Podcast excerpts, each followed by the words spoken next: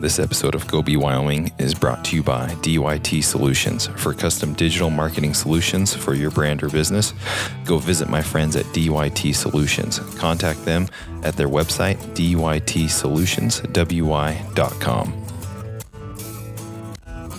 Find Sight and Sound for custom home or business audio and visual systems. Find Sight and Sound are your Rocky Mountain experts.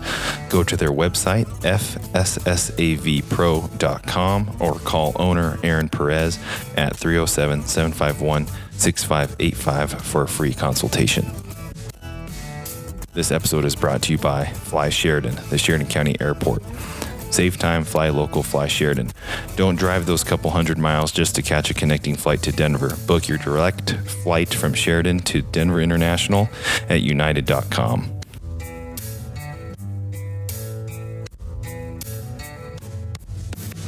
Do a gin. That's such a good gin. Yeah. too. Oh, Do gin. I brought both our gins, um, and then I, I brought something that might be fun. It's like hasn't hasn't launched yet at all. It's just would be a sample of that. but, Oh, um, it is pre, sort of pre. Uh, a pre-launch, Production, pre-production. Yeah. a sneak preview, Sneak only on the peek. podcast. I love it. then mine is Arcola, which It- is my flagship and my product. Yep. I am coming out with the uh, hickory aged cask strength, and that's that is the R and D on that has been a lot of fun because it's 121 proof and Whoa. drinks like like this does. Very cool. You're gonna get some nice grain forward notes, and then a smooth, sweet finish. Yeah. It's a 61% corn, 19% oat, 20% barley, so it is a bourbon mash. Um, I love. This is a mere a mere 22 months. Very good. Cheers. Cheers. It's like a bourbon had a baby with an Irish whiskey.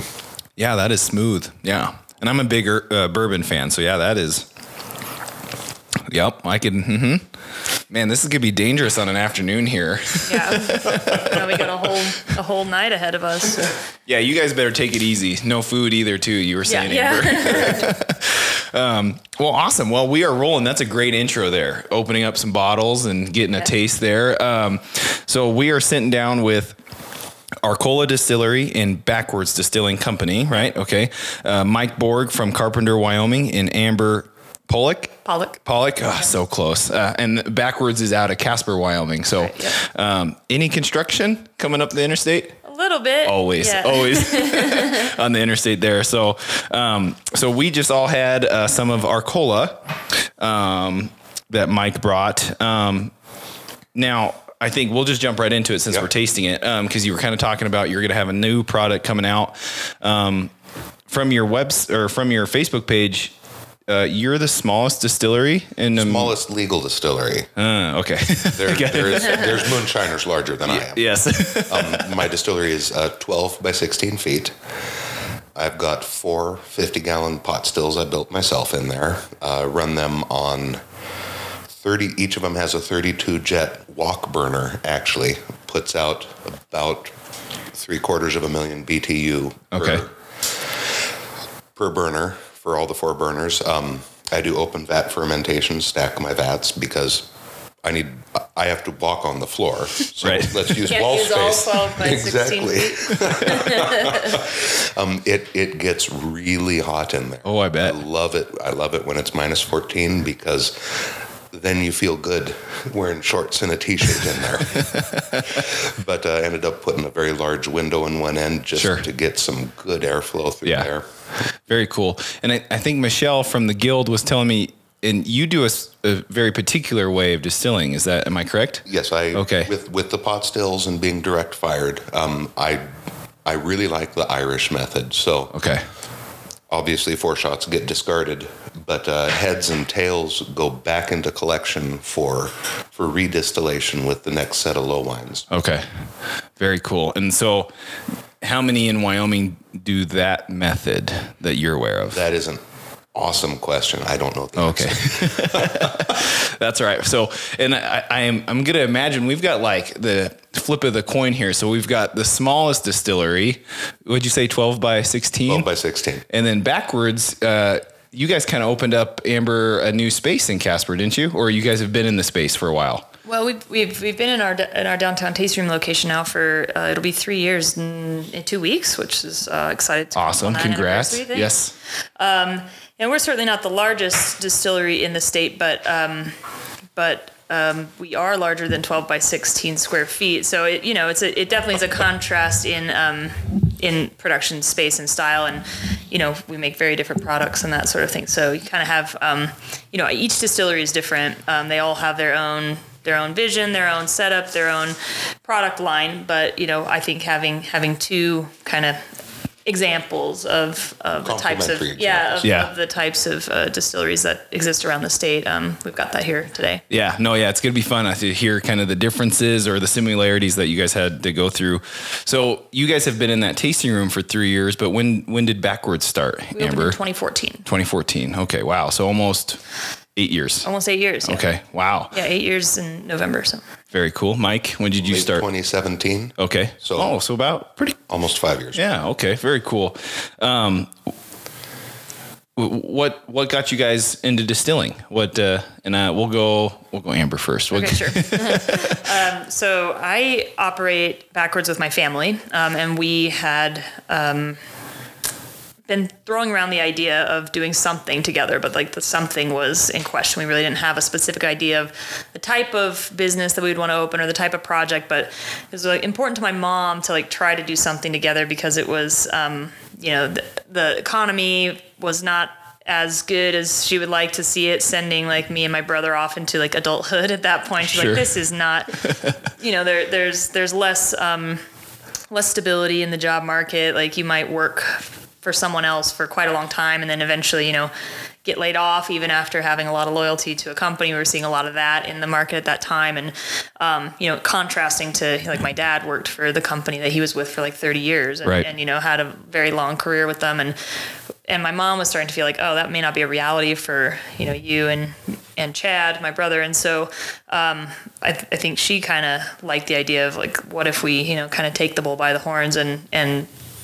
be more in control of our own destiny. And so, um, so that was kind of in the back of our minds. Um, we loved cocktails. We're huge foodies. Used to travel all the time. Um, check out um, really not distilleries. This was pretty early on. I mean, I, in, in terms of numbers of DSPs in the country, I think ours is number 280. Oh wow. And so that means there was only 200 something distilleries operating across the whole United States at that time. And so um, we were more into like craft beer and then like high end restaurants and like getting cocktails Yep. there. And um, started to get, get you know get really interested in that side of things and um, and we were just talking around one day my brother was kind of had turned into a spirits collector early on shortly after his 21st birthday um, i gave him a bottle of absinthe and a bottle of um, maker's mark and Okay. that was like for his 21st birthday and so he really took to the absinthe and got really excited about it um, and and started researching the history and, and then you know was lamenting one day like oh, i can't find any new types of absinthe to add to my collection and so my mom was like well why don't you make some and that was sort of the seed that that spawned the, Yeah. whole, the whole thing Cool. yeah Yeah, just I love that the curiosity. You know, in the back of the mind, it's that whole you know the job market. You know, what are we going to do? And then all of a sudden, like no one's made a new absinthe. Yeah. and it's kind of like, oh, there's that light bulb moment. That's very cool. Um, two, what'd you say yours was? Two hundred what out of the country? 80 or something like that. Um, Wow. and now you see um, probably close to 10 times that many Yeah. um, operating distilleries in the course of you know less than 10 years. So, um, and at the time there were there were a couple of distilleries operating in Wyoming. Um, Koltiska here was Mm-hmm. in operation. Wyoming whiskey was in operation, um, and I think maybe one more. So I think maybe we were the fourth, but predominantly you know Koltiska at that time I think only had their their two products, Yeah. um, the KO and the um, the original, and then um, you know Wyoming whiskey is of course making their flagship small batch bourbon, but no gin, no rum, no vodka. You know, there's just sort of this whole Yep. gap of like, oh, we don't have anything in any of these styles currently being produced in the state, and so we kind of started out knocking some of those down and saying like, let's get a Wyoming made vodka, let's get a Wyoming made rum, let's get a Wyoming made gin, and started you know kind of going through that. Yeah, very cool. Well, and what about the absinthe? You know, it all started with the absinthe. Yeah. So um, we uh, let's see, what was it? It would have been uh, January of this year. Um, finally made it happen after years and years of R and D um, of trying to source the botanicals um, and trying to you know keep enough cash flow going to keep the business open. Absinthe Right. is not a particularly um, it, it's not a it's not a product that sells a lot of volume, and Sure. so and a lot of the things that we made first were more to like how do we keep Yep. revenue go, Yeah. coming in. We'll come get back to the, goal. Yeah, to get, to get to the point where we can make some of these more niche, obscure types of Sure. products, which I think we're kind of coming into that phase of our um, business. And so that was, um, we launched our first absinthe in January of this year. Um, really small batch. Um, we can't make a whole lot of it all at once. Um, and it sold out in uh, less than a week. Um, Oh, I mean, wow. it, it was gone, and um, at, even to the point where like we didn't even get a second order in from ourselves. Like I currently, personally, do not even have a bottle of it left. Like it is Oh, wow. sold out for real, for real. Loyalty out, to the customer. Yeah, yeah. So um, we do have more. You know, we have more being made. We made a, a batch twice the size. Well, two batches that we're combining into a batch twice the size. Um, that's in production now. It just takes. It's quite a Yeah. lengthy process on that one, and so. Um, so it'll be coming soon. I'm hoping in the next couple of months we'll have more to put out to the market. But we was really pleased with the initial reception, much less niche than I than I thought it would Then, yeah. be. And you know, people coming into the tasting room, trying cocktails with it, and really enjoying it, rather than you know, it, it is a particular flavor. You have to. It's it's very anise forward, very sort of. Um, Black licorice y, Mm-hmm. um, and so not everybody likes that, but a lot of people who didn't think they would like it actually ended up liking it in a drink, you know, in, in a certain application. cocktail, yeah, so yeah, sure. so I was pretty pretty pleased by that reception, and so I I'm looking forward to the next couple coming out and building that up. I'm like maybe we just have like a cool little bubble of like Casper and the surrounding areas where it's just like lots of people drinking absinthe. That's Yeah. like a regular thing. Yeah, It'd be pretty yeah. cool. no, that's awesome. Um, and you brought, you know, uh, you were talking about the gin and the vodka, and I see a whole box here. So I think we're gonna taste one or two of those. We'll see. yeah, yeah, yeah, yeah. Um, yeah, whatever uh, suits people's fancy. I, yeah, didn't bring any absinthe, obviously, because Yeah. I don't even own one bottle myself um, to share with you. But I did bring. Um, we make two types of gin, and those are some of our kind of favorite products Kinda that the- we make. yep. Um, and then I have our American whiskey, our cinnamon moonshine, and then a new product um, that we're just kind of demoing out right now has not yet come to market. It's a bottled old fashioned, so it'll be ready to drink. Oh. Um, bitters already in it, simple syrup already in it. Um, we're using brown sugar and orange, and then you'll just open the bottle, pour it over ice, and you are Set- ready to roll. Yeah, so make it easy for folks at home. Yeah. Um, So I'm really excited about that. I'm a big old fashioned fan. Yeah. Yeah, Oh, yeah. We'll that have to see sounds. what you think yeah, that sounds good Yeah. to me. Um, Mike, real quick, how did you get? Where just this idea come above? I want a really small distillery. Well, I, I had been uh, teaching at a small parochial school in Cheyenne, Latin music, history. And I loved summers because I got to wear shorts. And I was talking to my wife, I'm like, she, she probably wouldn't want me to tell this story, but I'm going to anyhow. yes, that's all right. I, was, I, I wanted a job where I could wear shorts year round. And so I had been into home brewing. Mm-hmm. You know, we, you know, started, you know, jumped in with both feet, started out with all grain, new styles I liked, new different flavors, different grains would get. Absolutely terrified of getting in trouble with the law anyway. so just started filling out paperwork and getting my permit and building stills and mm-hmm. just experimenting. Yeah.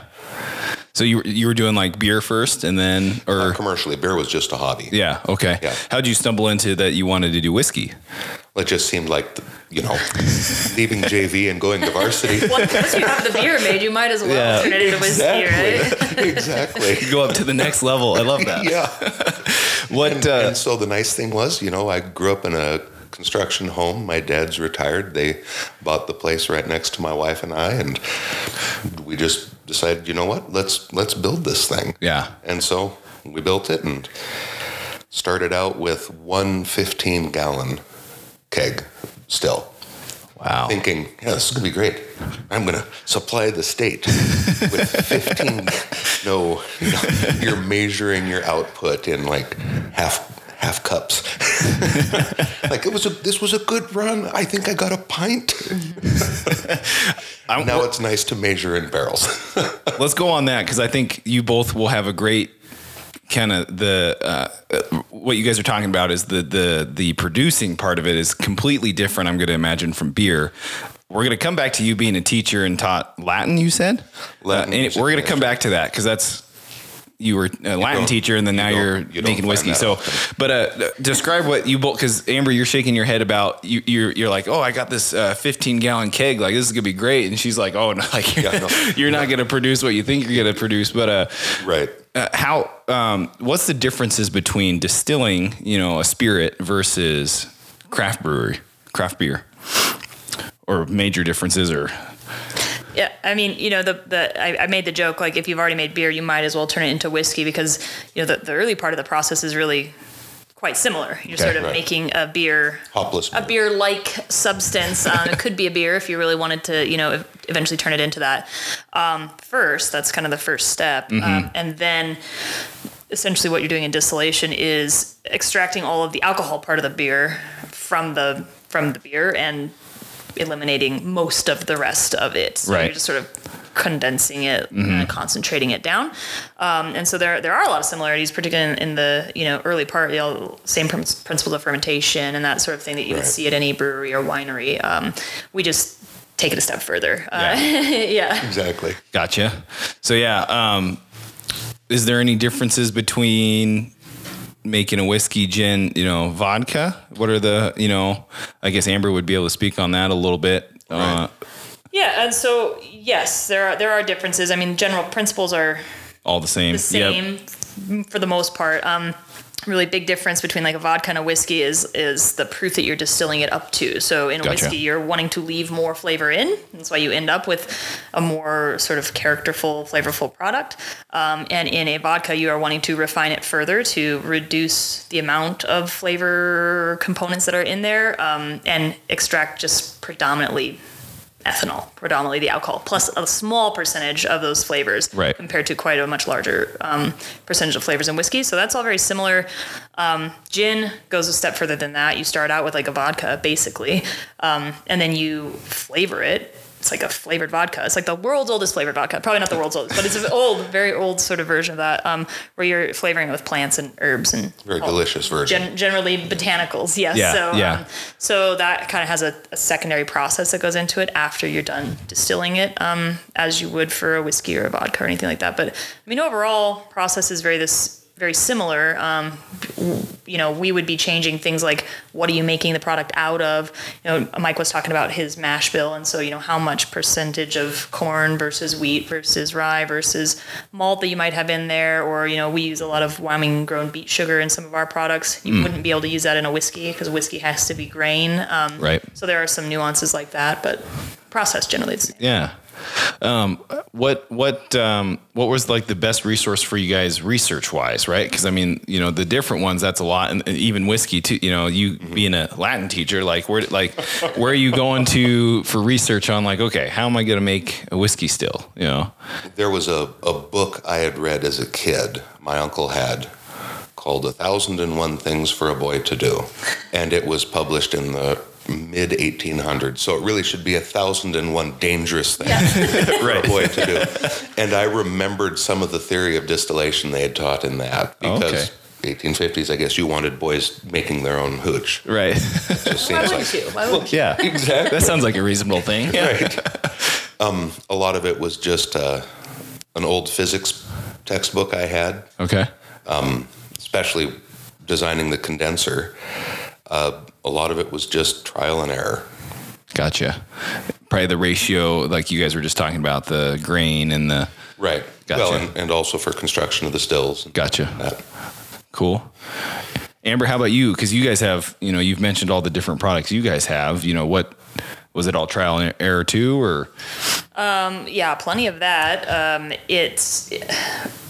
I think that the the industry has sort of grown up as we've grown up as companies, and so there are more resources that are more readily available now. But Right. it kind of felt early on like you just had to meet a bunch of people, know what questions to ask them. You know, generally people are pretty um, generous with their knowledge in this industry. So if you, um, you know, were able to position yourself to be in a room full of other people trying to do this, you probably learn as much as you could learn from any sort of like formal education. So we kind of pieced it together. Uh, we sent Chad around for the better part of a year and a half, just traveling to other distilleries and learning bits and pieces here and there. And Right. now it's a little bit more formalized. We, you know, we've been able to take certain classes on gin botanicals specifically, or you know, like a two-day workshop, that sort of thing. So Yeah. there, there, there are more formal opportunities to do that, but for the most part, it's just sort of a generalized like information sharing, knowledge gathering process uh, that you can eventually. And we still refine like our processes. We still tweak recipes to try to continually improve the products based on new things that we've learned. So Sure. still learning, still attending those things, um, still asking questions to try to keep keep growing, keep refining it. Yeah. Very cool. Same. Same, Mike. Yeah. And yeah, What were what were some unknown challenges? You know, I think um, uh, that you guys didn't expect starting starting a business. all of them. No, I was say the whole dang thing. Yeah, the whole ding ding. honestly, the paperwork Mm. was a lot more involved than I anticipated it would be. Because and because Michelle kind of described this. Federal reporting. Yeah, and then and then the state too. You know, distilleries are a little different than a brewery, also in the state of Wyoming. So um, I could see that for sure. Also, I had this idea that I was going to make a whiskey and everybody would be like beating down my door for it. I didn't realize, no, I have to actually t- talk to people about it. Oh. Like, Try a sip. Would you like to sell this? Gotcha. Yeah, because like uh, uh, spirits in Wyoming, you guys, well, unless you have a tasting room, I think if that's if I'm right, but you guys have to get it to distributors and Well, get it to the. Out of state distributors. The state is the distributor for spirits. Yep. Um, in in state, but if if a liquor store wants to, have, they need to know that it's there. Right. You know, I it, it, I just had for some reason had this idea, Arcola whiskey. People are just gonna know. Oh, what's that? I I hear something. Yes, I need to order this whiskey. Yep. gotcha. Gotcha. Amber, same thing. Um. Yeah, I mean, so we we we jumped into it with not nearly as much consideration to the challenges as like if I was going to do it again today, I would have a list of like A details checklist, to yeah. be worked out before just deciding to do it. Um, we didn't have that list. Like um, Mike was a teacher. I was also a teacher before we before Okay. we started. My mom was a teacher. My dad owned a different and unrelated business, and my brother was working for him and had you know was mostly planning to go um, work on cars, like classic cars. So Gotcha. none of us had. We all had experiences in Mm-hmm. certain things, and and um, but didn't have experience in really most parts of what we're doing Right. today. And so, yeah, I would have a hard time pinpointing a challenge. It's like a new challenge every day, and they don't they aren't done just because we're eight years old now. It's like Yeah. they're just as many, just as numerous, and you know, we were speaking out earlier today. Like they they keep you know new ones keep cropping up. You you kind of get one under control, and like a, a challenge now is, is supply chain and glass manufacturing and all these other things that were that had never crossed my mind three years ago. I had other challenges that I was dealing Yep. with, and now you know the things change, things evolve, and the the landscape changes, and so it's a different challenge all the time. Really, Yeah. You were a teacher too? music teacher. Music teacher. There's a theme going on here. Teachers. yeah, Why are teachers going towards the spirits here? The kids were awesome. It was their parents that were miserable to deal with, in my experience. I coach football up here, so I would kids kids are never usually the problem. Yeah. It's something else other than Yeah. that. But that's funny. Um, but um, yeah, you know, like you were mentioning, you know, uh, yeah, there's always problems with it, running a small business, and then yeah, throw a little monkey wrench called COVID, you know, and that, that just really throws a a, a wheel in there. Um, oh shoot, I was just about to ask. Um, no, uh, Amber, you were kind of going into like kind of another question I always like to ask business owners is, um, you know, what what has been valuable in something that you know you obviously hindsight's twenty twenty, you'd have things different, but um, you know, what have you guys learned from just jumping into it and you know just going for it, or like uh, yeah, Yeah. Um, so I, I kind of always think about this when I when I um, look back, I really think that this is sort of like was like personal development on steroids. It's like I what I do today and like what my how I would describe my skill set today compared to when we started is like night and day. And it's really just been things that are like, well, we need to be able to do this. Like, can we afford to hire somebody else to do it? No. Okay. Then, like, can I YouTube it and painfully learn through trial and error in this slow process, like how to do that thing myself, like well enough to get us what we need to do? Uh, sure. So then, you know, you got to become the the in house um, go to person for some of this stuff. It's like I have no expertise in this, and I but I have to learn how to do it.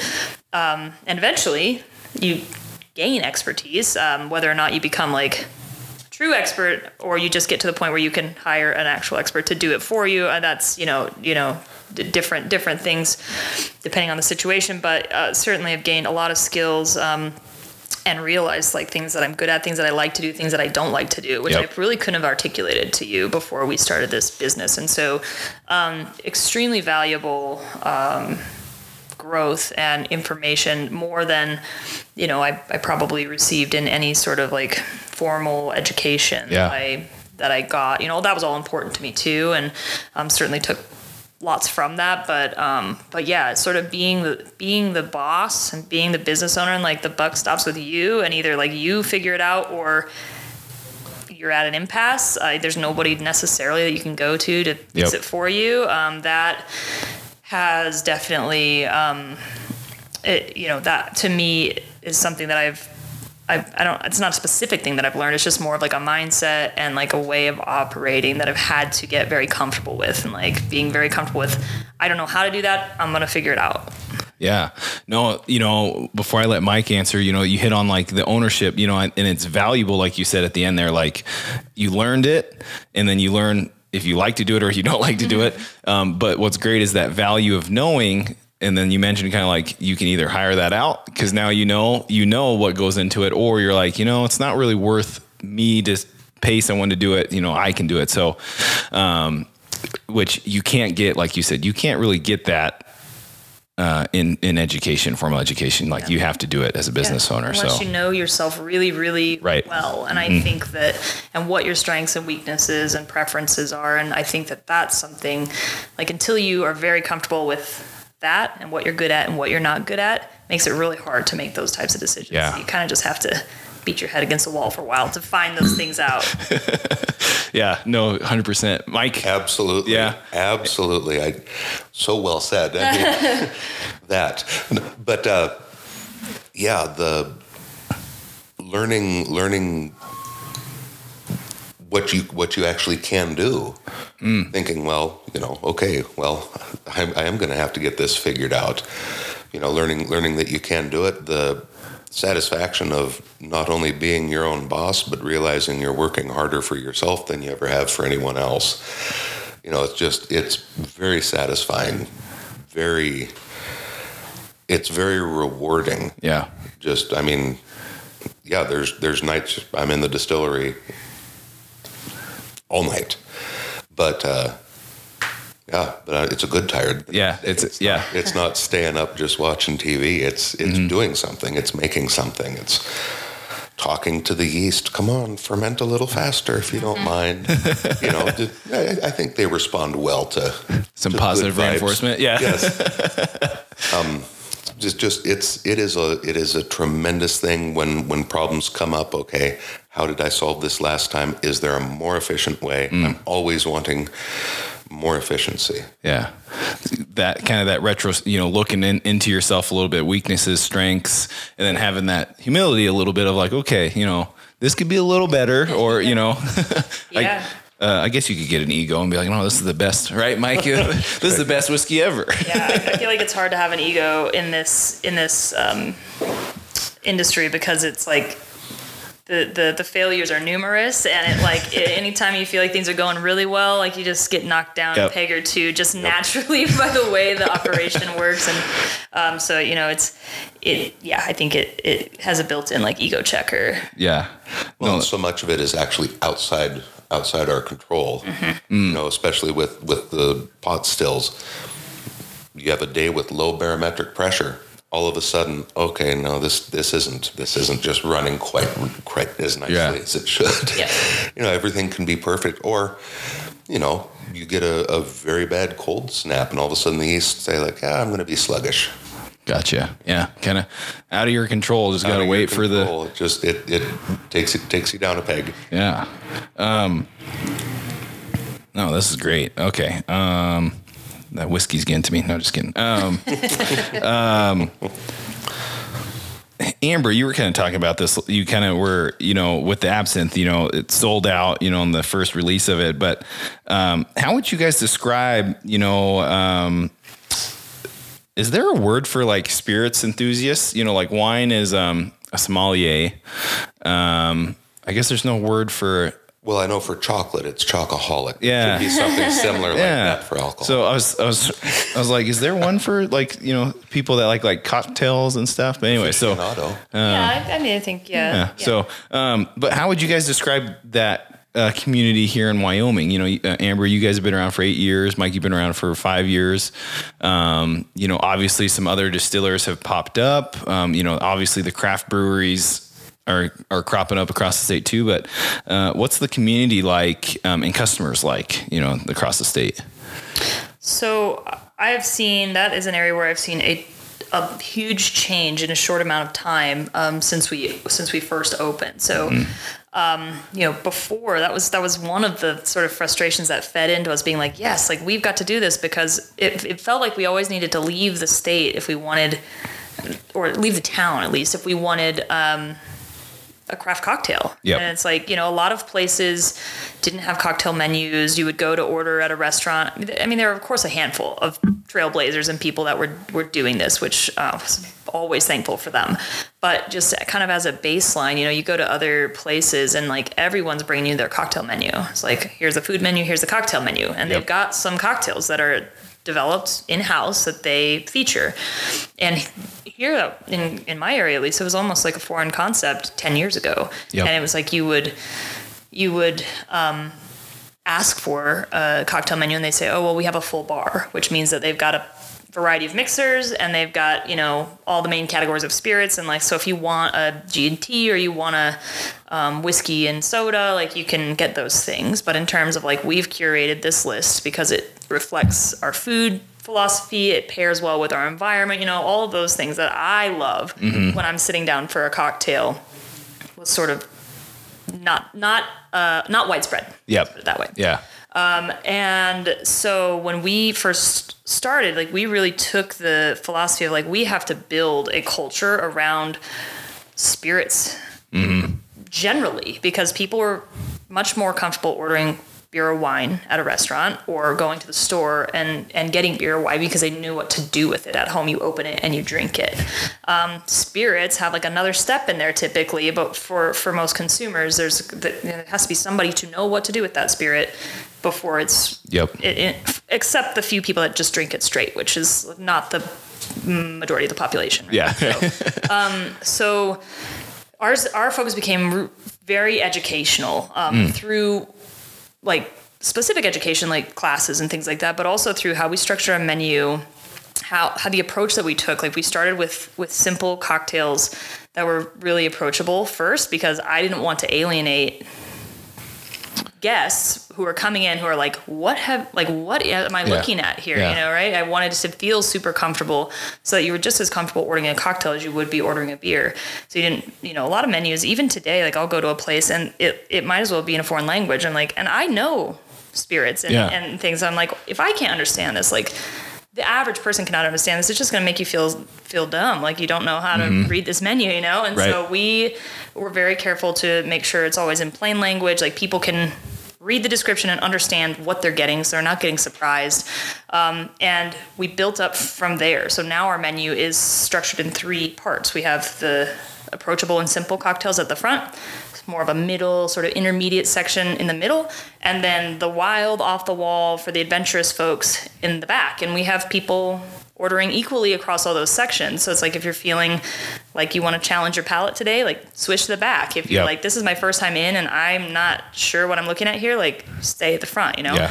Um, and so people can kind of grow their own experience with cocktails and their comfort level with cocktails in a way that is you know not not pushy doesn't like challenge them too far keeps them coming back and meanwhile i've seen that happening elsewhere as well. Like lots more places have cocktail menus. Lots more places are asking for like yeah like can you help me develop a cocktail so that i can put it mm. on my menu? And so you end up now with folks expecting Yeah. Uh, more universally that there be some amount of work into the cocktail selection at a given restaurant. Right. Awesome. No, that was well said, Mike. What, from the whiskey aspect, what, what do you have to add on that? Well, it's in, and this is this is also part of the beauty of having Amber and I here because it is opposite ends of the spectrum. I don't have a tasting room, Right. so so uh, the reception has been just amazing in Wyoming, and there's many wonderful bars picking it up and people playing with it. I, I had a, a bartender friend in uh, Cheyenne called me up and said, "Have you tried it with orange? It works so well with orange." So now you know I'm not a mixologist. I'm generally my favorite cocktail is Arcola with an ice cube, you know, but. Uh, there's some great cocktails that are being made Yeah. with and made with Wyoming, not just Arcola, but Arcola mixed with Wyoming spirits. And Yeah. it is just this this state is so good for supporting our own small businesses. Yeah. You know, we this is this is a state and I, I have to think it's because there's honestly so few of us. we realize we have to stick together. Yep. Awesome. Yeah. No. Yeah. Whiskey's a little different, right? Can't really make too many cocktails with whiskey, but uh, there's there's some good ones. yeah, yeah. No. Awesome. Very cool. No, that was great. Um, well, that leads me into kind of the next question I was going to ask. You know, um, what makes Wyoming so good to be a distiller here and to sell spirits? Um, you know, Mike, you kind of hit on one. You know, we are small, and so you know the community is tight knit and really close together. But um, what are some other benefits that you guys have seen? Maybe talking to other distillers across the country um, or just across the state. You know that uh, that makes Wyoming. I, I really have to say just one of the things that's amazing is the the camaraderie we as distillers have in Wyoming. Uh, it's not where there's there's no jealousy, I mean, or backbiting or anything like this because the market is quite frankly large enough for all our distilleries and we all have complementary products Right. you know, Arcola is is not in competition with Wyoming whiskey, which is a wonderful whiskey. I, I enjoy it. Um, Arcola is not in competition. It's an entirely different style, and and that camaraderie that we have as distillers in Wyoming, the this through through Amber's efforts, largely the state is getting more and more friendly to our business, which is which is just much appreciated, and and the state is helpful. You you've got a question, you give them a call, and they'll do their best to answer you. Yeah.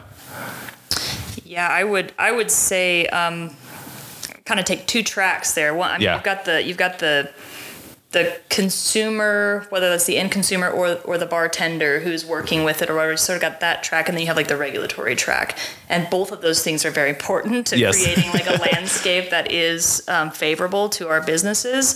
Um, and in, in the first track, kind of the the you know one, one thing that I didn't mention, a thing that I learned through this process is about the the power of of community and all of the different like sort of iterations of that. So we've got the distillers community, you know, and that that is something that I think is really important to the growth of the future growth of the industry and all of our current success.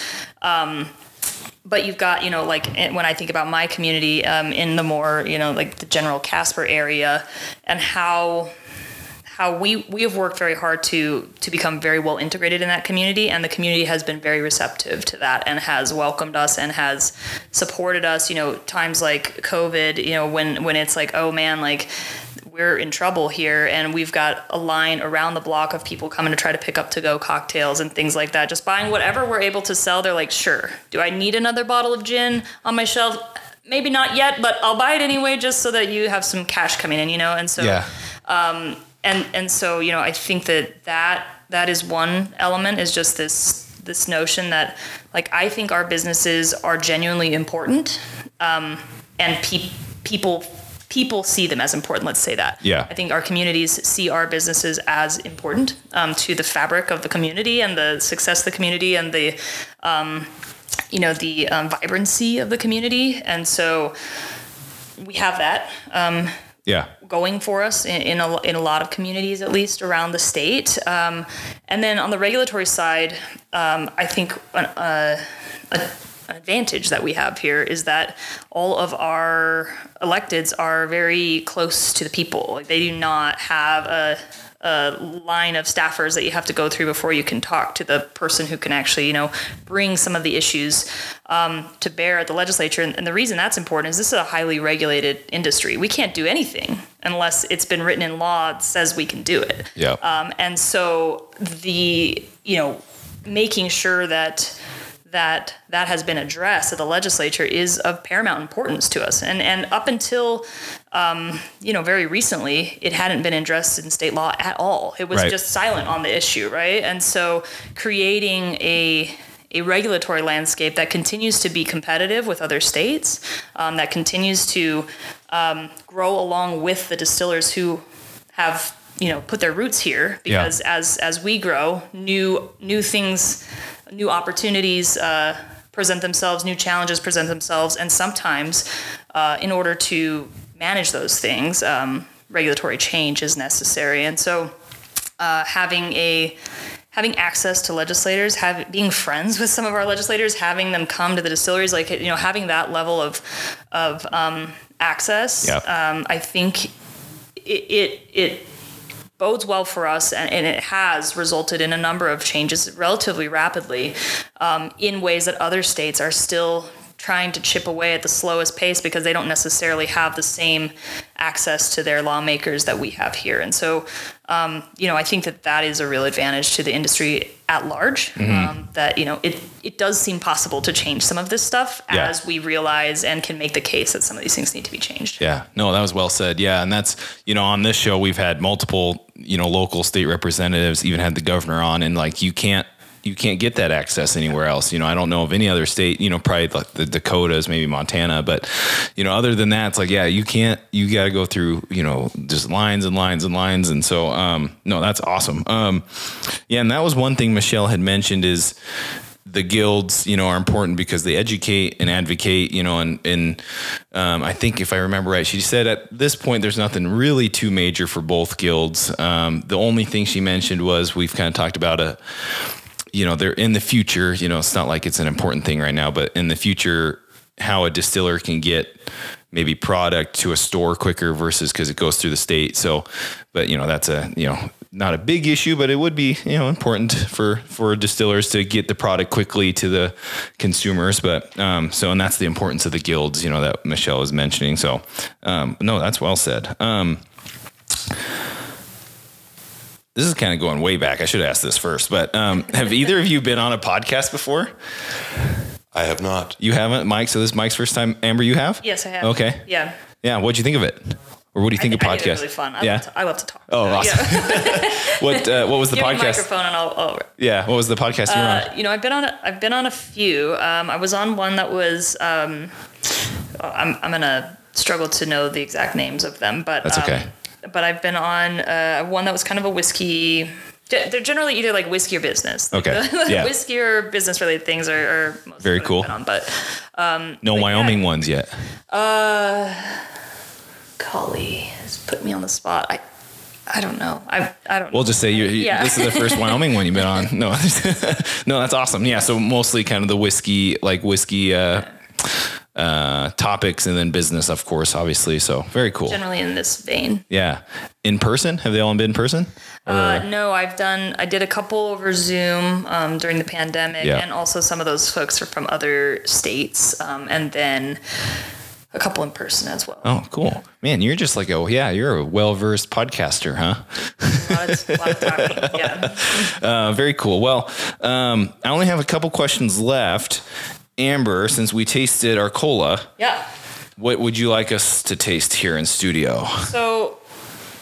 I guess I would I would let you. I mean, you said you're an old fashioned fan, so if you want to taste Yep. our um, our our newest upcoming product, Yeah, let's do it. Okay, cool. So this I did is- the uh, when Michelle was here, she had the special release for the Snake River uh, Code Three. Cool. So this we're just going on the trend of you know we'll get my opinion and then Yeah, you know we'll sounds see how it goes. I enjoyed listening listening to that and Yeah. hearing, you know, okay, so this isn't uh, it's not a not a West Coast style IPA. You're Mm-hmm. it's not going to be overbearing in its hoppiness.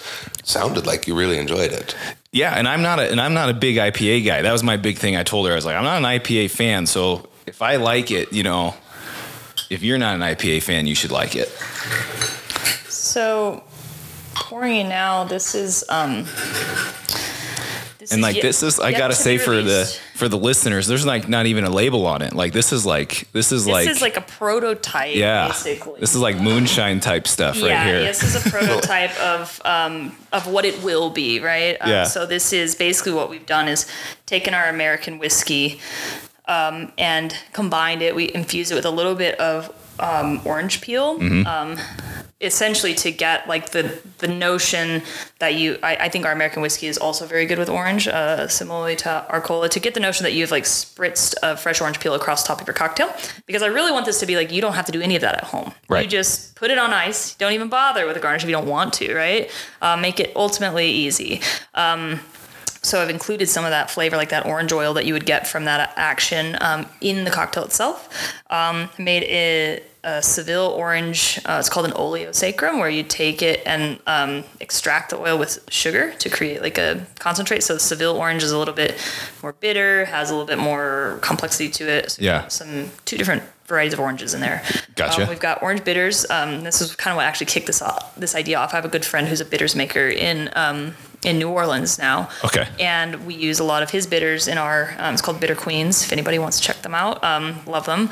I am a fan. Yeah, so they make great bitters. They make really good bitters. Um, and so we stock them at our tasting room. We use them in our products, and this was a chance to us for us to collaborate. Um, I love orange bitters in my old fashioned, particularly with our American whiskey because it's a bit light, lighter bodied, and orange bitters tend to be a little lighter, brighter. yeah, Um, yeah.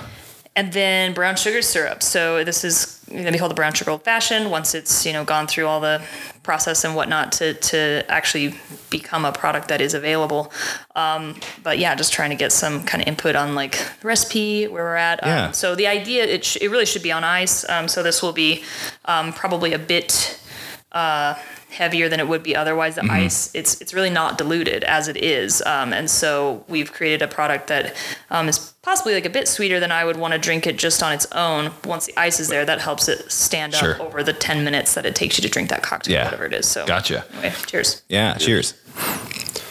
Right off the bat, before I take a sip, you can smell that. You know, you can smell the orange and the kind of the sugar in there. That is spectacular. Thank you. That is very wonderful. Yeah, that's good. Yeah, I I can see what you mean. The dil- Yeah. you know if it, there, if it was on ice. diluted. Yep. hmm Yep, and that you know the the the goal with that is, I mean, this is really meant to be. Um, yeah, you put it on ice, you follow the directions, you're going to get a great cocktail, Mm-hmm. right? Um, versus you got to know how many times to stir it, and it's you know got to be perfectly like this is put ice cubes in it, let it sit You're for a second or go. two. As soon as it's cold, you're ready to go.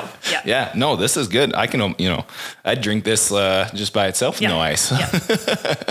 no, that's great. yeah so that'll be fun uh, hopefully coming pretty soon but um, you know still some still before it becomes official there'll still be some um, T- tweaking to it a little bit and well uh, you know, probably not to the product itself but you know all, all the paperwork as mike said like we've got to obviously we have to get the label um, and all that stuff Yep. done and get that approved and get it to the state and then get it out to people Yep, so there'll yep. be there'll be a few more steps i imagine it'll be a couple more months before Sure. it's available but um, just in time for summer. yeah but generally the uh, Right. the recipe is is what you will what you see here. Yeah, I like it. No, you. that's as an old fashioned fan. Yeah, that's good. And then yeah, I can see where you dilute it down a little bit with the ice, and um, always like a cold old Mm-hmm. old fashioned there. So very cool. What else did you bring us? I should since you've got the whole crate here. We don't need to taste it all on a on an early on an Um, yeah, early uh, yeah. Thursday afternoon. Yeah, Mike, Mike and I have a long evening ahead Yes, of, yes. um, of cocktail festivities. So um, It is it is a hard life. yeah. um, so I brought both of our gins. Um, we've been making we've been making this gin, contortionist gin, basically since the beginning. It was a second product that we put out after our vodka. A citrus forward gin, so it's got grapefruit, lemon, orange peel in it. Um, I love it in like a citrusy classic cocktail, like a bee's knees, a Collins, like something in that vein. Um, really fun. Um, we also brought our other gin, which is called Strongman Gin. It's our Navy Strength gin. Uh, three types of peppercorn, black, pink, green. So very two very different ends of the Yeah. gin spectrum. Um, you know, gin is quite a broad category, Mm-hmm. and uh, so lots of different styles and interpretations within that larger category. And so we've got two expressions, um, both that I really like for different purposes. Typically, Yeah. I brought our American whiskey, which would be the base of this product. Yep. Um, and then I brought our cinnamon moonshine. Okay. Um, that is that was a relatively early product for us as well. Um, we launched a moonshine line kind of right alongside our backwards line, and its whole own brand. It's called Milk Can Moonshine. So we have multiple brands that we that we make, and Right. that is. Um, the Milk Can brand. It is 50% corn, 50% beet sugar mash. So it's not a whiskey. It's its own it's its own thing. The, Yep. the federal government considers it a distilled spirit specialty, which is like a fancy way of saying like other. Yeah. like doesn't fit into like one of the It's not in a category. That's Yeah. It, that is that. That's basically what Popcorn Sutton was making. Yeah. Because he was making a sugar mash. Yep, yep, yep. Uh, It's pretty typical. I mean, that that 50 this 50-50 uh, mash is a historic recipe. Like people all across the country probably were making Yep. that that recipe just because it's it's easy. You get the flavor, you get the yield. It's kind of best of both worlds. Right. It would have been readily available if you were actually trying to make this like illicitly. Um, so we were trying to like kind of um, capture some of that history Yeah. in that bottle. Very cool. Um, and then that one's just infused with whole cinnamon sticks and brown sugar. I actually really love that product. I love it year round. I mean, it, it, it strikes you as like a perfect like fall winter thing, which it is. Like, Yep. uh, undeniably it is. But I also like it in the summer in like a homemade blueberry lemonade type thing. That's what I was like just thinking. Yep. Berries, like citrus. It actually works really Yeah. nicely and all that Yeah. stuff too. So awesome. Very cool. yeah, so Yeah. a smattering of, of our Yeah. product line. Yeah. Yeah. Well, and let's talk about why you guys are here in town in Sheridan. You know, we keep talking about uh, you got a long night ahead of you. Well, the, the, the reason is you guys are up here for the soiree at the uh, WYO Theater and um, And Sage Gallery right across. yeah, in Sage Gallery. And uh, I can't remember. Did you guys get a help? Because all of all of you have a cocktail, right? Or is someone making a cocktail that you guys all got to help design the cocktail, right? Yep. Talk about that process because it's coordinated with a piece of art. Yes, or there's art there. Yes, yes. So, so I, like at least on my end, I don't know if, if you did, but I didn't do much of the coordination. Michelle did most of that. Okay. So she asked us what we'd like to serve, and then she matched things up and kind of designed these Ah, like very rooms cool. and Okay. experiences around, you know, what what was available. Pa- Sure. I think she did the pairing. Let's let's say Gotcha. that. Okay. Um, yeah. So we just I was getting Yeah. nervous.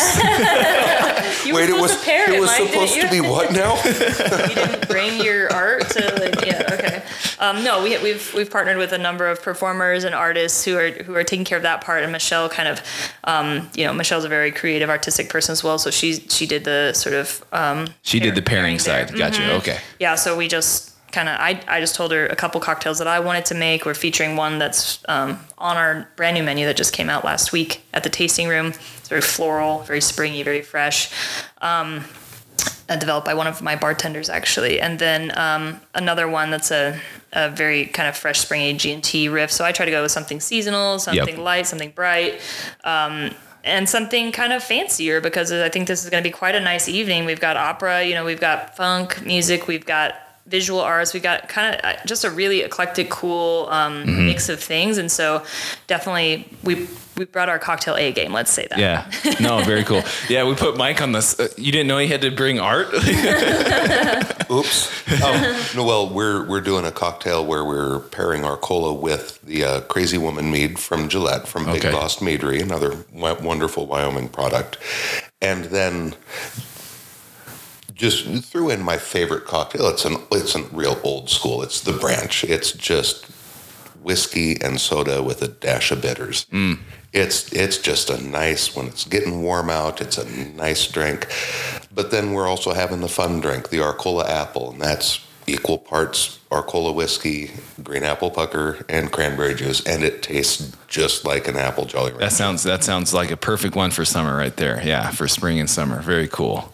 Um, and I hope that none of them are paired with Munch's The Scream. You know that that painting.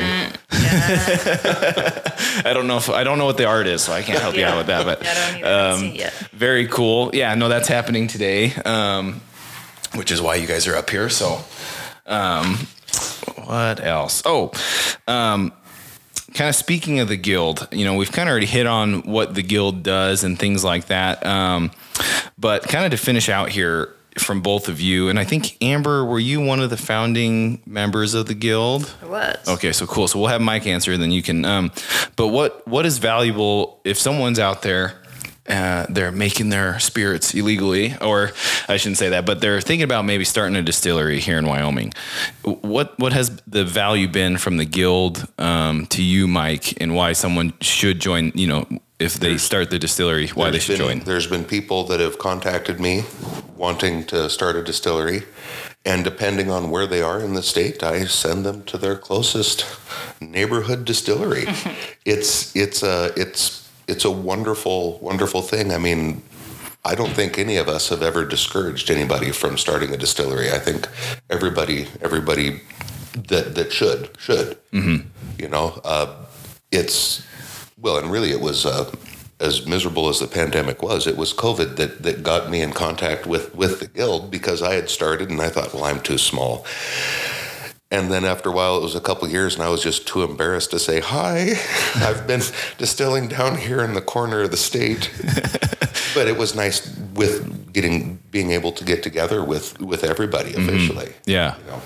Yeah, yeah, get that community together a little bit. Yep, and network and yep, absolutely. Amber, Well, founding member.